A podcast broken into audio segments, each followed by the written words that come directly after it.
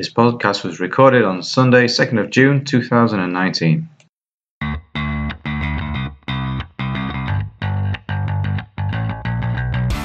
Hello, this is our Brave New Economic World podcast number six. In this episode, Jerry and Paul are joined by special guest Alistair Winter.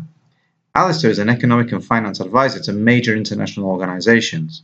He also appears regularly on T V and radio and writes articles for a wide variety of publications. The three discuss the yield curve collapse, they wonder how central bankers actually still have jobs, and look at how government stimulus can help the economy. The full list of topics discussed appears as a link on your podcast provider. So it's time to sit back, relax, and enjoy. Please don't forget to subscribe so you receive these podcasts automatically. Bye for now. Paul, good to speak to you again, and we have a guest here today who would be good if you could uh, introduce our guest from the U K. Yeah, so I'm I'm sitting here, obviously in our offices in Bangkok, with uh, with Alistair Winter, who's a, a friend of mine, long friend of mine from uh, from the U K, who's visiting Asia for I think his second trip out to uh, this part of the world, and uh, still perhaps coming to terms with three four nights in Bangkok. Yeah. Yes, and more seriously, I act as an economic advisor to various international organisations. Well, welcome, Alistair, to our chat session. I'm in Australia, of course, and you guys are in um, uh, Bangkok at the moment, and our recording manager is in Hong Kong, I think, at the moment. So this is a truly international call. Um, I've got, I produced a list uh, of talking points that we could maybe try to work our way through today. It'll, uh, it, we, of course, as usual, we get sidetracked, but I'll, I'll run through the list and then our listeners can hopefully follow where we're headed. First item on the list was the collapse in sovereign bond yield curves around the world, interest rates just falling everywhere.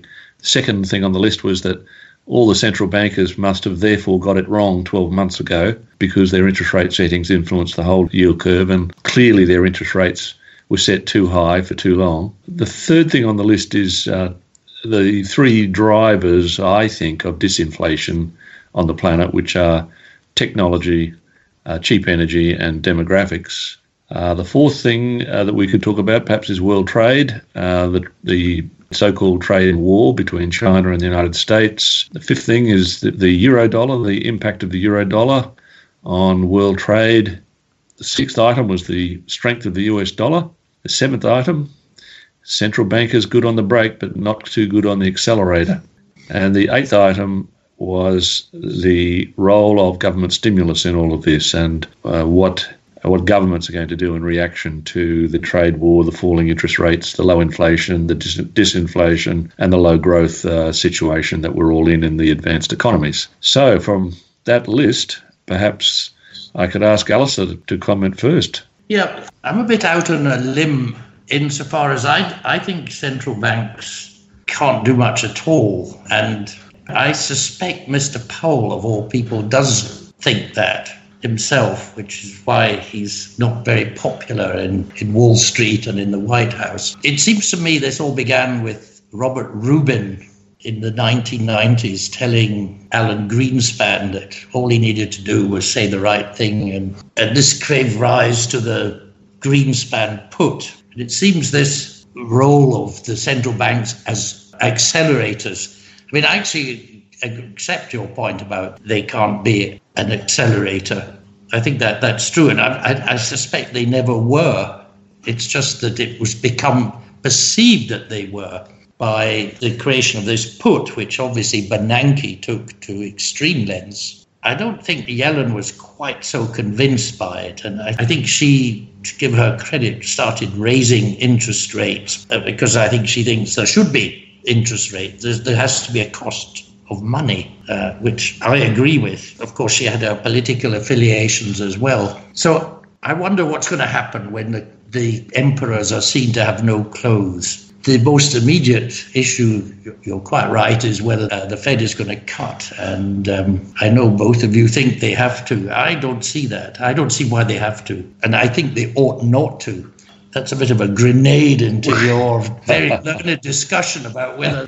I would I would say that I agree with everything you said in that whole section there. I agree with everything except the last bit. Um, exactly. But, but I, I agreed with everything else. I, I thought your comments were just excellent, really, really good, Alistair. So we're in full agreement until the end, and I was wondering what Paul felt. I would just push back slightly, not not, not arguing, but a bit more context in that... Um, I think it starts with Volcker, not with Rubin. And there's always been a very, very strong relationship that goes beyond correlation be- between consumer prices uh, or consumer inflation and the Fed funds rate.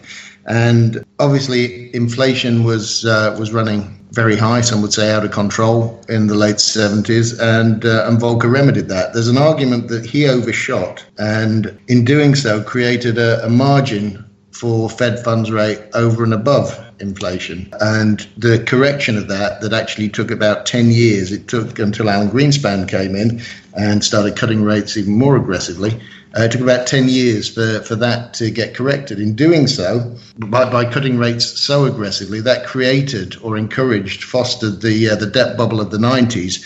And I think we've never really addressed that. And when in the mid two thousands, Fed's fund rate went back up above inflation rate, having finally got it down below, and it went back above. That really was, was a proximate trigger for global financial crisis. Now, inflation, non-existent to low as it is, is still uh, still been running ahead of Fed funds rate, which is what's obviously been worrying Powell and co. But clearly, the economy is not strong enough to, to absorb the kind of policy that they've been trying to implement for the last eighteen months or so. Because as we've seen, the, the rates that are most affected by the Fed, the short rates, uh, they've driven those up.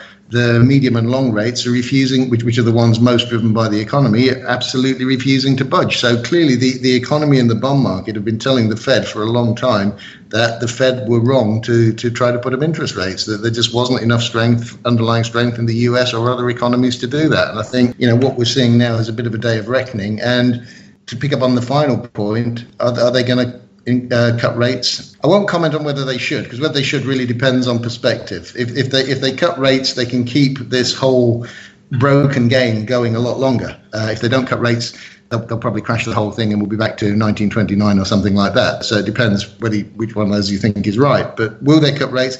I, I think that what we've seen in the last few weeks with the, the tariff actions from, from Trump, I think that's that's an attempt to really strong-arm the Fed into cutting rates in June, and I wouldn't be surprised if uh, if they look at the data and they felt they had to. The the contrary argument to that is that tariffs will cause momentary or transient inflation, and therefore, actually, you know, Trump's attempt to strong-arm them may may well backfire. I think it's it's very hard to know which way they're going to react to that dilemma. I think, though, that your conclusion is the same as Alistair's, really, that really whether they lower rates or not, I think, you know, it really doesn't matter all that no. much. I think their power has become very much diminished uh, in the situation we're in. So, you know, I, I mean, I think they will lower rates, but I don't think that's going to make much difference anyway. So, I mean, I agree very much with what Alistair said there, that the, the central bankers who've had the centre of the stage for so long, I think, are rapidly becoming irrelevant to the whole thing. So I'm looking much more to governments to influence our economies, the advanced economies now, a lot more than they haven't than they've done in the past. Um, so I, I, in in the sense of that, I think they can do a lot more than just um, do deficit spending. I think they can do a lot more. And uh, I wonder if there's any thoughts from both Alistair and yourself on deficit spending and, and any other things that governments can do to rescue moribund economies. Well, just, just to pick up on the central bank powerlessness before passing over to Alistair, I mean, if you remember on our last podcast, you very eloquently said, you know, the um, the Fed are much better on the uh, brake pedal than they are on the accelerator, which I uh, translated down to to my much more um, basic level as the Fed are good at demolition, but they're not very good at construction. And uh, and I think that's, you know, that's really what we're seeing right now. And I think you're right. It needs something of a, you know, a fiscal uh, approach. It needs a reset. It needs a redistribution of where, um, you know, income flows go to. It needs it needs a totally different approach to spending. Otherwise, I don't see how we're going to address these structural problems, particularly the debt problems. Alistair? Yes, again, I think I've got another grenade. You see, I really don't think there's going to be growth as measured by G D P. And I'm not even sure G D P is a particularly useful measure anymore. Agreed. And uh, so if governments are obsessed with G D P, they may well, which they are, try to increase their spending, but none of them have much um, capacity to do that. And it's not the most venerable institution in the world, but there's, I read something from the University of Carolina, which is a bit supportive of the Reinhardt thing, that you get to a certain level of public debt that actually does put up level of interest rates, which then affects growth.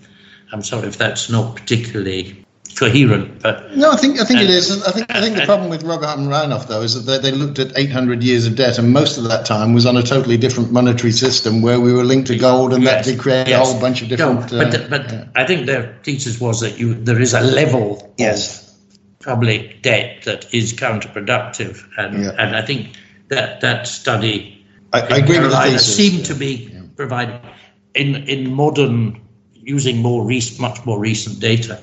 So I'm not sure they could do it. I think we, we are going into a, a, a low growth situation, certainly measured by G D P. What is interesting, though, is employment is holding up in so many yes. countries. And um, yes and no. Well, it's, just, it's not in all, all the countries, but uh, certainly in the U S and the U K, employment is remarkably. I, actually, I, I would, I would absolutely challenge that statement. Ah!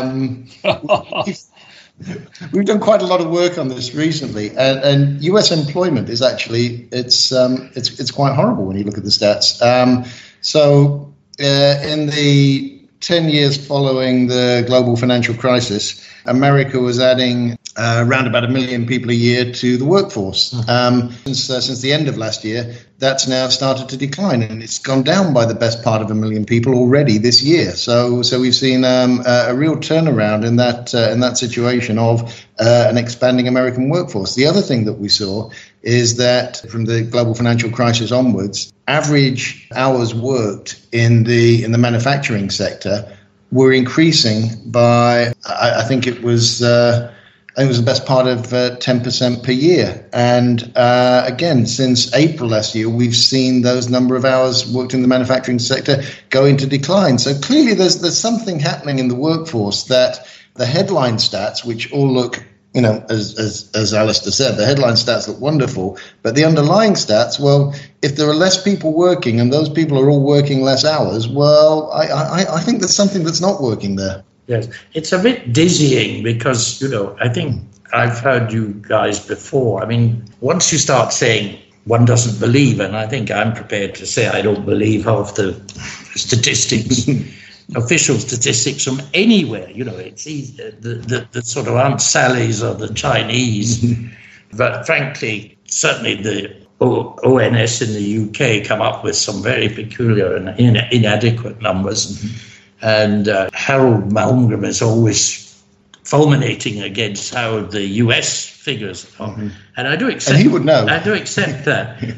So it's quite difficult to know what's really going on. I have to defer that you've done the much. I certainly didn't want to create, create a rosy scenario. But, I mean, I'm quite interested. It's probably, again, I, I hope I'm not misbehaving. I, I, we hope I, you are. That's I've what got, you're yes, for.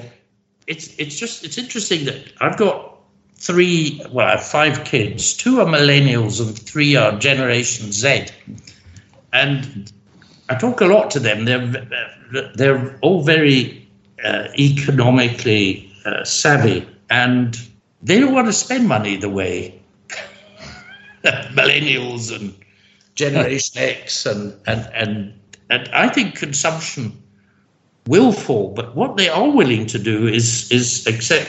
Is they want to work, they're quite entrepreneurial, but they will um, not, they will accept meaningful work rather than particularly well-paid work. And I think to some, there are opportunities like that. I think a lot of people, and whether they're being captured in the official statistics or not, I'm not sure. Um, But I do think things are a changing. I come back to my original mark. I just don't see global growth. I think this Agreed. three percent is fanciful. It's going to slow down. I don't think the government spending will be able to ch- stop that. I think certainly in the U K there is a need for uh, more public spending after years of you know, rather blunt bludgeoning of, of public spending. Not just the U K. Not just the U K, that's right. So, but I don't, I, I don't think it will, it will stop the general global slowdown that's that's in process. I mean, I just think there isn't enough. It's such a wonderful generalization. There's too much supply, not enough demand, you know. but, but I think this... For anything, everything, you know. Th- this, there's even too much money.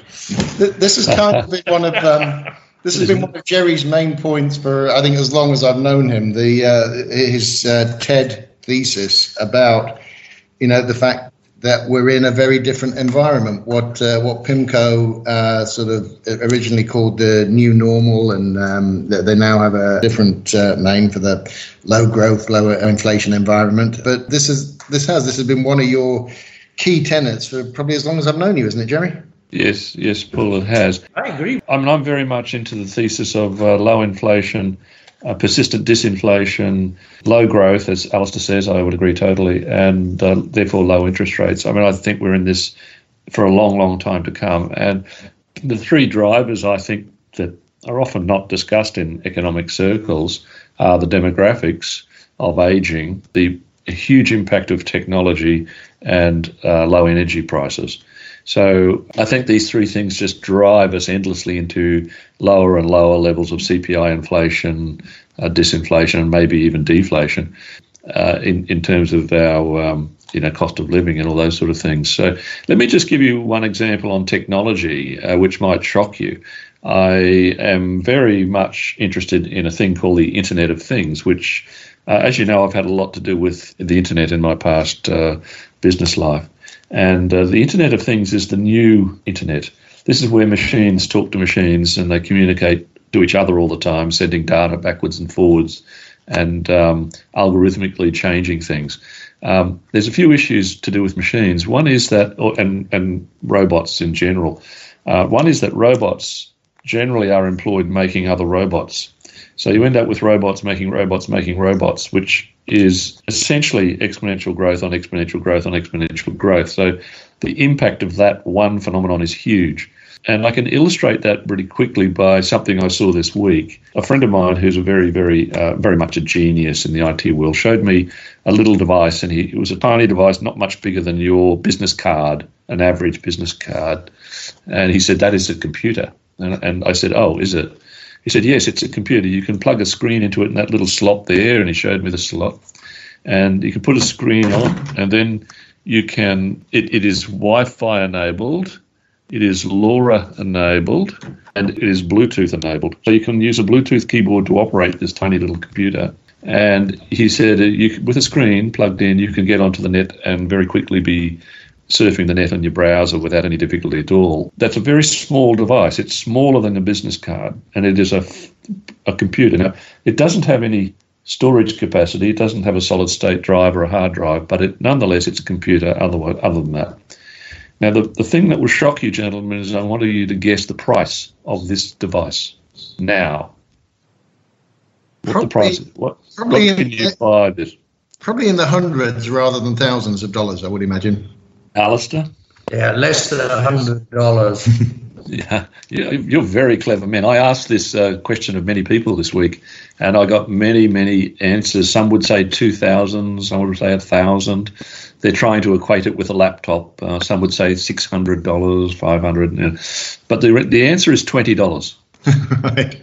And that's twenty Australian dollars. That's about fifteen U S dollars. Mm-hmm. So when you understand the economics of such powerful computing um, and the way that these things can then communicate with each other through five G and a, and a technology called LoRa, um, you you, uh, you really start to understand the impact of technology on our world.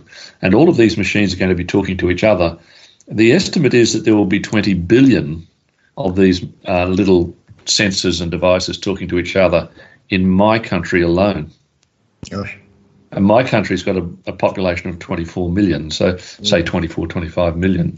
So, you know, that gives you some understanding that these little things are going to be in every machine, and every machine is going to talk to every machine in the future. So there's massive exponentiality of, of the impact of technology is beyond our comprehension economically uh, and technically. And the other thing is energy. We're getting into cheaper and cheaper and cheaper energy. And then the last thing on top of that is the aging demographics. So we've got uh, dramatic um, uh, changes in the advanced economies in terms of us all getting older. Um, so these are the three things, in my view, that just drive disinflation and low C P I inflation, low interest rates, and low growth. Yeah. It's just inevitable this is going to continue. So therefore, I think the central banks have got no role in this. They can just go and stand on the sideline. And I think the governments have to use government strategies to try and keep economies uh, in some sort of stability. Where does the low growth come from? Because people have less money to spend. Productivity as well. Yes, yes, productivity, and correct, and less money to spend. Yes. And and the ageing too, Alistair. As people get uh, older, we just don't consume. You know, we the older people don't form families, buy refrigerators, houses, cars. We you, do. You speak to yourself, mate. Well, that's me. I, of course, then this is another of my bugbears is what the hell is the C P I? Mm. One of my favourite charts, which is, uh, of course, uh, totally unanalytical, is a chart with three lines. And it's got the C P I line going up, is the middle line. The bottom line is things that we don't need to buy all the time, and that's they're going down. And the top line is things that we do need to buy. Now, actually, to be fair to what Gary's saying, things we do need to buy is energy, and I accept that is uh, falling. But, you know, the, again, is the C P I something that the central banks should be trying to manage, trying to target? Probably not, I, I, because I don't think they understand it. I'm not. I'm not sure yeah. any, any any of us do. Yeah. We've no, done a, um, a project here. Our, we've done a research project in Thailand about salaries and what's happening with salaries in the manufacturing sector.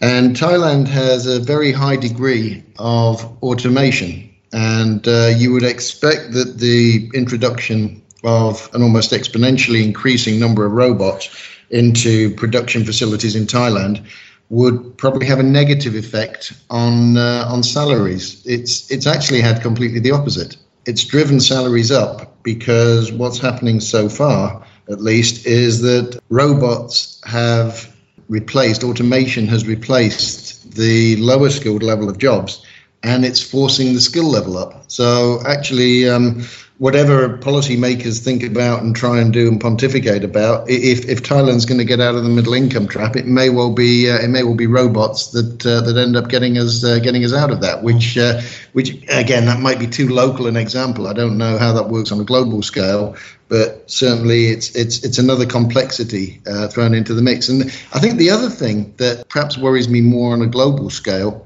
is, I, I didn't pay a huge amount of attention to the um, Lyft or Uber uh, I P Os particularly because I wasn't that interested in them. But what I what I was interested in is I read some very interesting pieces, primarily by uh, Matt Levine at, at Bloomberg, who was basically, he expounded the theory that technology I P Os will not work from now on. And the main reason for that is that the, the size of these unicorns before they list have been so big that they've essentially been private uh, businesses or, or public businesses that operate as private businesses. They've had so many shareholders, institutional shareholders, uh, people bought in at prices sort of three years ago that are actually the right price, and that's what these guys go and list at today. And the, the, the people who are not participating, therefore, are Uh, the poor participants in the I P O who go and buy the shares, but also anybody who came in during the last three years or has a price set at that, which tends to be largely key employees. And so there's, if we're not careful, uh, the whole Silicon Valley financing machine has gone and totally disincentivized technology. There's there's no longer that financial incentive, at any rate, uh, to go and to go and be a, a technology genius in Silicon Valley. It's a it's it's a pretty poor deal now, it seems. Why not? Fully they're insiders. They they're in the party. The, well, that's the point. There isn't a party. If their party is set on a profit against the three years ago price, and the three years ago price is is pretty much the same as the float price because the venture capitalists went and sucked out all the profit before three years ago, because of the the, the, the whole change in structure now, that the, these things are so predominantly funded two, three, four years ahead of listing by um, by private equity. I agree with Paul on this. I'm very much into technology uh, in a big way. I have been all my through my business career and, and even now. I mean, Uber and things like Tesla, they're really going to be threatened enormously by competitive organisations. For example, in my city immediately now, it can cost you ten dollars to, to do a, an Uber ride from one part of the city to another. And the Ola has come along and it's half the price. It's five dollars. And yeah. and the drivers get paid more from Ola than they do in Uber. So I can see the Uber model struggling enormously with lots of competitive organisations coming to that area. I also spent some time uh, in the last week with an expert on optimisation, and Uh, he, you know, he just showed me uh, how uh, what Uber has got um, can be made even better. So, you know, even though they've, they've sort of got there first, and and but and they seem to be a big deal in America, there's a lot happening that's going to make life very difficult for these unicorns in the future. So I'm, you know, I'm not a great fan of them in terms of. Let me understand this. What you're saying is that the, the V Cs are taking the money out before the flotation, not at flotation. I'm saying essentially the profit's been crystallised. So I mean, I'm, I'm, it's a genuine question. So no, no. So, so, so the theory is that the private equity guys are crystallising. The private equity guys who used to crystallise profit at flotation, along with uh, all the other participants, such as key employees, et cetera, yes. They're crystallising something like three years before flotation. What, through private placements? Through private placements, et cetera. Yes. It's all it's all realised now ahead of I P O. Yes. So there's yes. there's no I P O. Uh, yes. bonus or margin for everybody else. So the only real participants who are benefiting are the private equity V C guys. Yes. And so, you know, in yes. the case of Uber, for instance, they have a massive cost-based disadvantage against new entrants because they have to feed all these very hungry and greedy right. V C private equity mouths. The, the, the capital yeah. structure, yeah. the cost structure. Exactly. Yeah. yeah, I mean, I think, well, I wouldn't dare disagree with such eminent Uh, authorities, but um, I would never have thought of it myself. I read yes, Matt Levine. Yeah, yeah. but um, certain, certainly, I you can't seem to tell whether a unicorn is ever going to make money or not. No, no, you can't. That's so, right. Right. That's my so point. Even yeah. even if you're going in before mm. the I P O.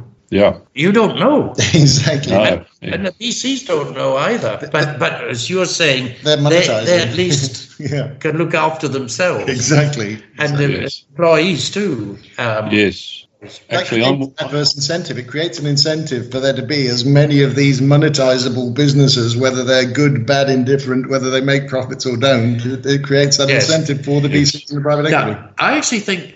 That obviously that has long-term implications, but I think it actually has quite short-term implications as well, because the, these uh, tech companies, some of course are not far from new and are not unicorns. They actually make some money, but sure. th- that's going to knock the, you know, the, the indices, the Absolutely. S and P five hundreds, and Absolutely. So on. In fact, it could well be happening as we speak. I'm sure it is. Except it's Sunday, but. Um, We all work but, on Sundays. Yes, yeah, well, we're we're the mugs, but um, uh, the, certainly the the global institutions are taking money off the table. Absolutely, they have been since September last year. I think some of them are using passive funds as a hedge in case the party does go on. Sure, but they clearly. But it's still it's still a very it's it's a and, dynamic that's changed. Yes, yeah. and it's this and just as it's the. The tech stocks that, I know it's a terrible generalization, but we can do, is take, took it up. It, they may well take it down.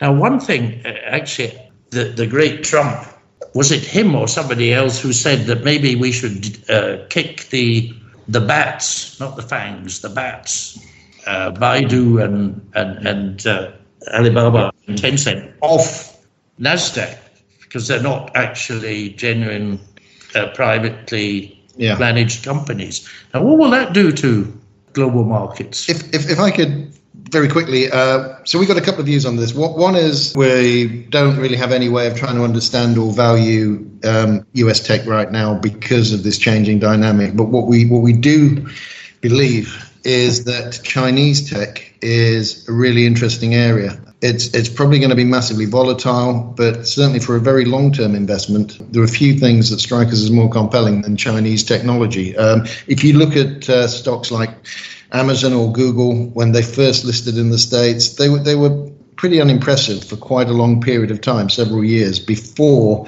then outperforming the indices by, you know, several multiples, I think five mm. or six times. Um, and, and so uh, we, we wouldn't be surprised if some point, hopefully within our lifetimes, something similar happens in Chinese tech, but we, we don't think we're smart enough to try and guess when that would happen, or anybody else is either. So we we, we believe, or which ones? Or which ones exactly? So so uh, an, an E T F or a broad-based holding of Chinese technology actually, you know, makes uh, makes sense to us as the kind of thing you buy and you stick the E T F stock certificate in the in the drawer, except for the fact it's digital. Yeah. National team supporting yeah, yes, China indeed, supporting the, the plunge protection team wading in indeed. Yes, but, um, yeah. but the, um, I hate to agree, but I do agree on all of these things that both of you are, are discussing. I wanted to just bring one thing back, though, to venture capital and private equity in the United States. I think those industries are now obsolete. I think they're going to disappear very quickly, and they're going to be destroyed by financial technology, technological changes in the finance uh, system, the way that finance is raised and and uh, globally. So I think they're actually, I think they're facing their death very soon. I think it's pretty much all over, to be honest, in my, from what I know, because I know a lot about what's going on in that area. And the other... You need to sound so miserable about it. I, I, I wouldn't shed a tear. I, I, I, no, I'm not, I'm not miserable about it. I'm just, I just know... I, Sarcasm. I know, I um, I just know a lot about uh, the fintech world, and it's a very difficult world to understand. But uh, I've been involved in it for a long time, and I can't personally. I can't see any future for venture capital and private equity. I just Where can't. Where does the money come from, then, Jerry? Ah, well, that's beyond the scope of our discussion here today.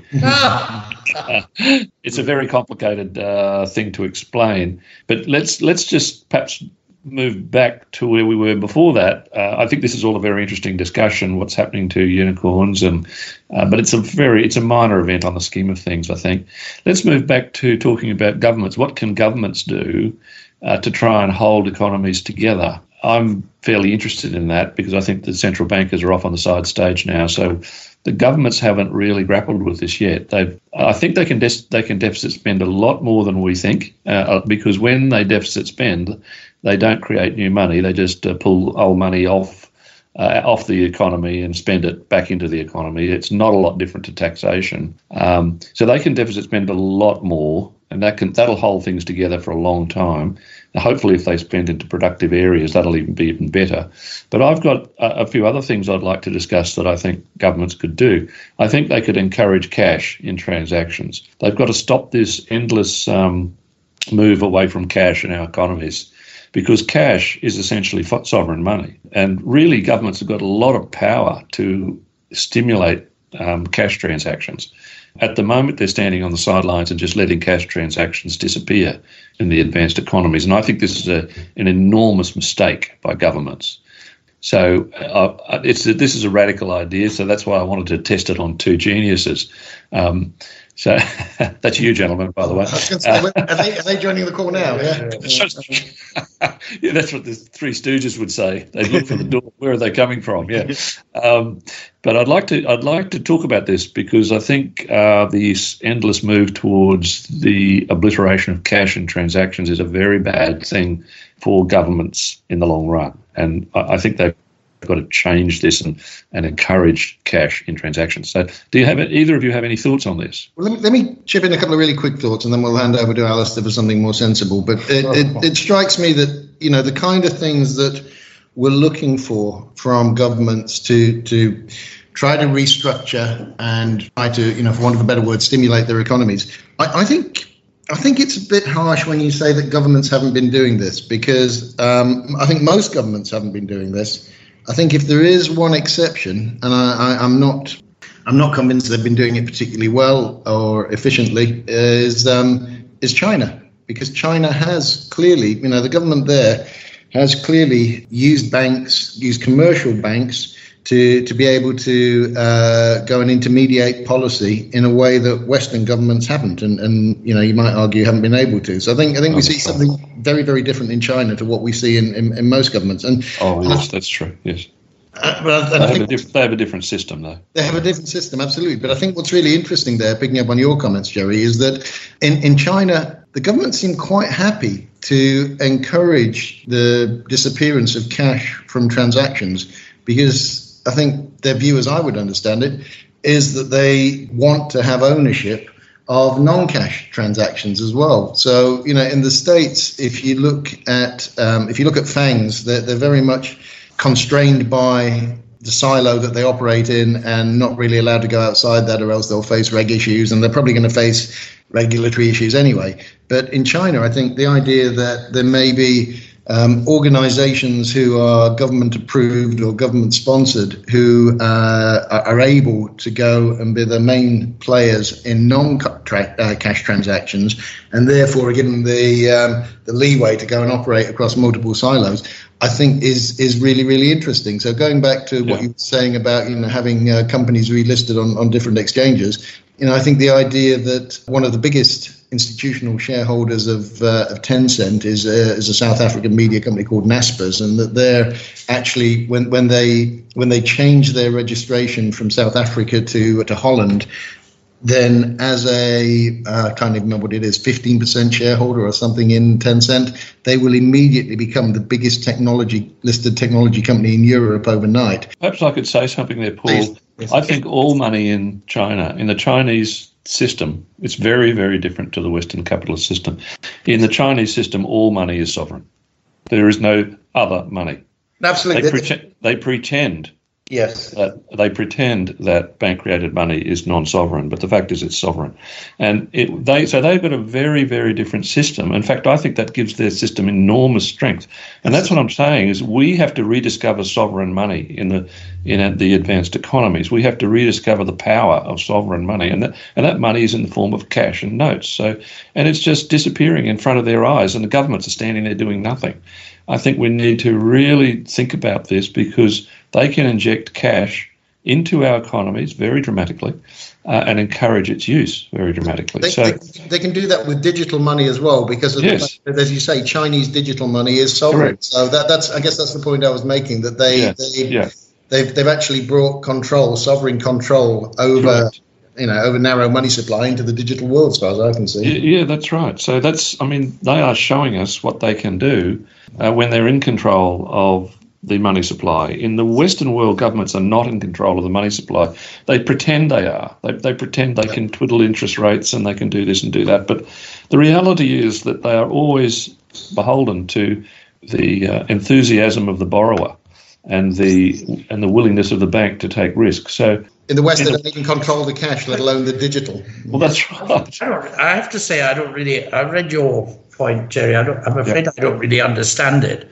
Yeah. Take that at face value, but I think just one sort of rather tedious correction. I think governments are, are actually discouraging the use of cash. Uh, oh, oh yes, because of, because of money laundering regulations. Yes. Uh, and, and you know in. Italy, you can't, you're allowed to do any transaction of more than two thousand euros with cash. Because governments have lost control of cash, I think. That's why. Yes, but talk me through, Jay. They go to, they, the sovereign money, how do they, they, what do they do? They print well, coins. Well, ninety-seven percent of the money supply of fresh new money, the new money that's created, is created as bank loans in our system. Yeah. So only, th- only three percent is notes and cash. So yeah. uh, if you look at that, you say, okay, well, the government really ha- doesn't have any direct means by which to expand the money supply. All it, all it can do is try and stimulate the banking system in some indirect way uh, to create loans and, and to have to, to get borrowers to come in and borrow.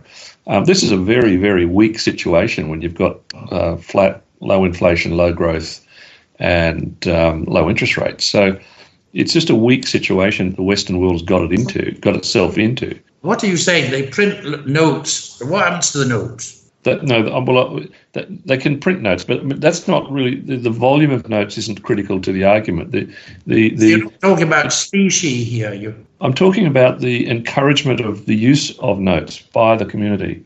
The, the, they've got to, really what they're doing at the moment is encouraging the opposite. They're, they're really, I mean, right. Here in, in my country, nearly everybody just use waves a card now to buy coffees and buy everything. You know, I mean, yeah. no, uh, it's weirding to the point where there's no cash at all happening, no cash transactions. So the role of cash and the velocity of money just, just starts disappearing, and and then and the government has only got one real, you know. Uh, Uh, way of directly influencing the money supply, and that is through cash. So mm-hmm. to, to, just, to just it's another lever they've never used, and they've just let it sit there for so years. So this is the Fisher equation that you're talking about here. Um, I, no, I, I, th- I think I think we need a modern version of it. I think that's the answer. I yeah, think we need, that's we, what's puzzling me. We need we need we need a modern system and a modern version. I think the closest that we've come to seeing that so far is what's happened in China. Yes, exactly. What's happening in China? China. Well, um, it, I'm not saying it's, ha- right, but, um, it's, it's, it's hard to know is it is it better or not. But at least they're able to get better control over their money supply. So the Chinese system, every year they can they can inject huge amounts of liquidity into their banking system, and basically just it's almost like forcing the banks to make loans and forcing borrowers to borrow money. So it pretty much boils down to a big injection of sovereign money every year that they're doing. And that's how they get their growth. I mean, and that's how they, the whole thing just grows and grows. We're at the opposite. We're at the point where growth is really flat and low, inflation's really low. We're trying desperately to in, induce borrowers to borrow with low interest rates, lower and lower and lower and lower, but it's not working. You know, so governments have to become more, I guess, knowledgeable in their understanding of money, their understanding of money supply, their understanding of the velocity of money. I think the economics profession has, in the Western world, has turned its back on this whole area. So I, I think it's a debate we need to have. Now, and I, I, I agree, and I think, look, it, it's it's starting to happen. There was an article yesterday in Bloomberg. Uh, basically, the, the title was uh, "Central Banks Are Beginning to Question uh, uh, If Their Models Are Working" or something like that, and, and the, the subtitle was "No, they're, they're not. They're broken." And I think you know we're seeing those those conversations more and more. Perhaps that's something we can explore. What can actually happen? What can policymakers do? I think for for right now, it seems to me unlikely that we're going to see any kind of um, completely dramatic shift of, of this kind. And I think all the focus, therefore, the rest of the month and the rest of the year is likely to be on the Fed tweaking these interest rates that I think the three of us are pretty happy are uh, pretty meaningless in the scheme of things, yeah? Yeah, let, let me run through a few other things that I think we could get into the debate on this whole subject. I think financial transaction taxes are very, very important. Uh, they could be very, very small. Uh, and they could raise an awful lot of taxation revenue for governments. State-owned commercial banks, I think we've got to go back to owning, to having some of our commercial own, banks owned by the state. I think the making the banking sector completely private is foolish. Um, so we've got to encourage that. We've got to encourage community-owned banks. We we have a lot of community-owned banks here in Australia, and the government is encouraging it at the moment, and we think that's really good. Of course, they're a very big part of the German banking sector. Uh, I think local currencies should be encouraged. Definitely. Local currencies can definitely have impact if they're regional. Uh, and then lastly, I think they should be encouraging bond issuance and bond-like security issuance by the private sector aimed at infrastructure investment. So I think governments have got to get a lot more, um, what's the word, creative about how they uh, manage their economies now. You can't just pass this off to the central bankers and say, well, pull your levers and everything will be wonderful. We're, we're beyond that now. We're, we're well beyond it. And, and uh, you know, governments are going to have, are going to be forced into having the discussion we're having here today eventually. So uh, I think that uh, the three of us here could lead the entire planet.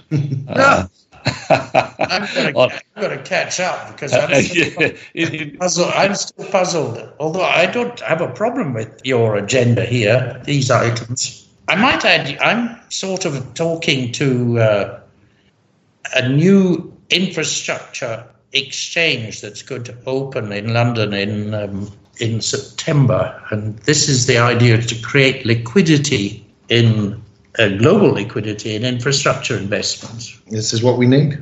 Which um, they are uh, they are considering appointing me in some capacity there. So, although again, you'd have to wonder how much of that is a response to the fact that China, with its Belt and Road Initiative, has gone out there already trying to create liquidity in global infrastructure investments, but obviously with some significant benefit for China involved. So perhaps this is a this is a pushback against that. But whatever the cause is, I think that's really important work, Alistair. Yeah, I agree. I agree. I'd like to learn more, Alistair. Can you tell us more? Commercial opportunity. Oh, absolutely. No, whatever the motivation, whatever the motivation, I think it's, I think you know it needs it needs to be encouraged. So good man, go I'll, at it. I'll I'll I'll I'll stick with it then. Let let us know how that goes. Yeah. Uh, how, how do we find some information on it? Do we look up uh, Infrastructure Exchange London? Or I haven't heard of this. I'm interested. Yeah, I'll I'll let you know, Jerry. I right. I'm not quite sure. Um, Early stages. Yeah. I'm, I'm actually right. going to see them.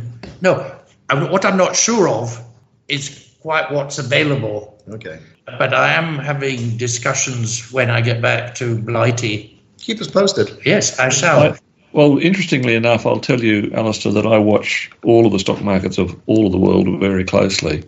And I can assure you there are two things that are really going up quickly at the moment. One is infrastructure investment, and the other is ethical investments. Yes. There's, there's a huge imp- move towards ethical investments and infrastructure. And this is just manifesting in almost every stock market I watch. So um, any thoughts on that? Yeah, well, I think uh, it's obviously happening. I mean, as far as I can see, what they, what the whole purpose of this new exchange is to create a market so yeah. people can get in and out of.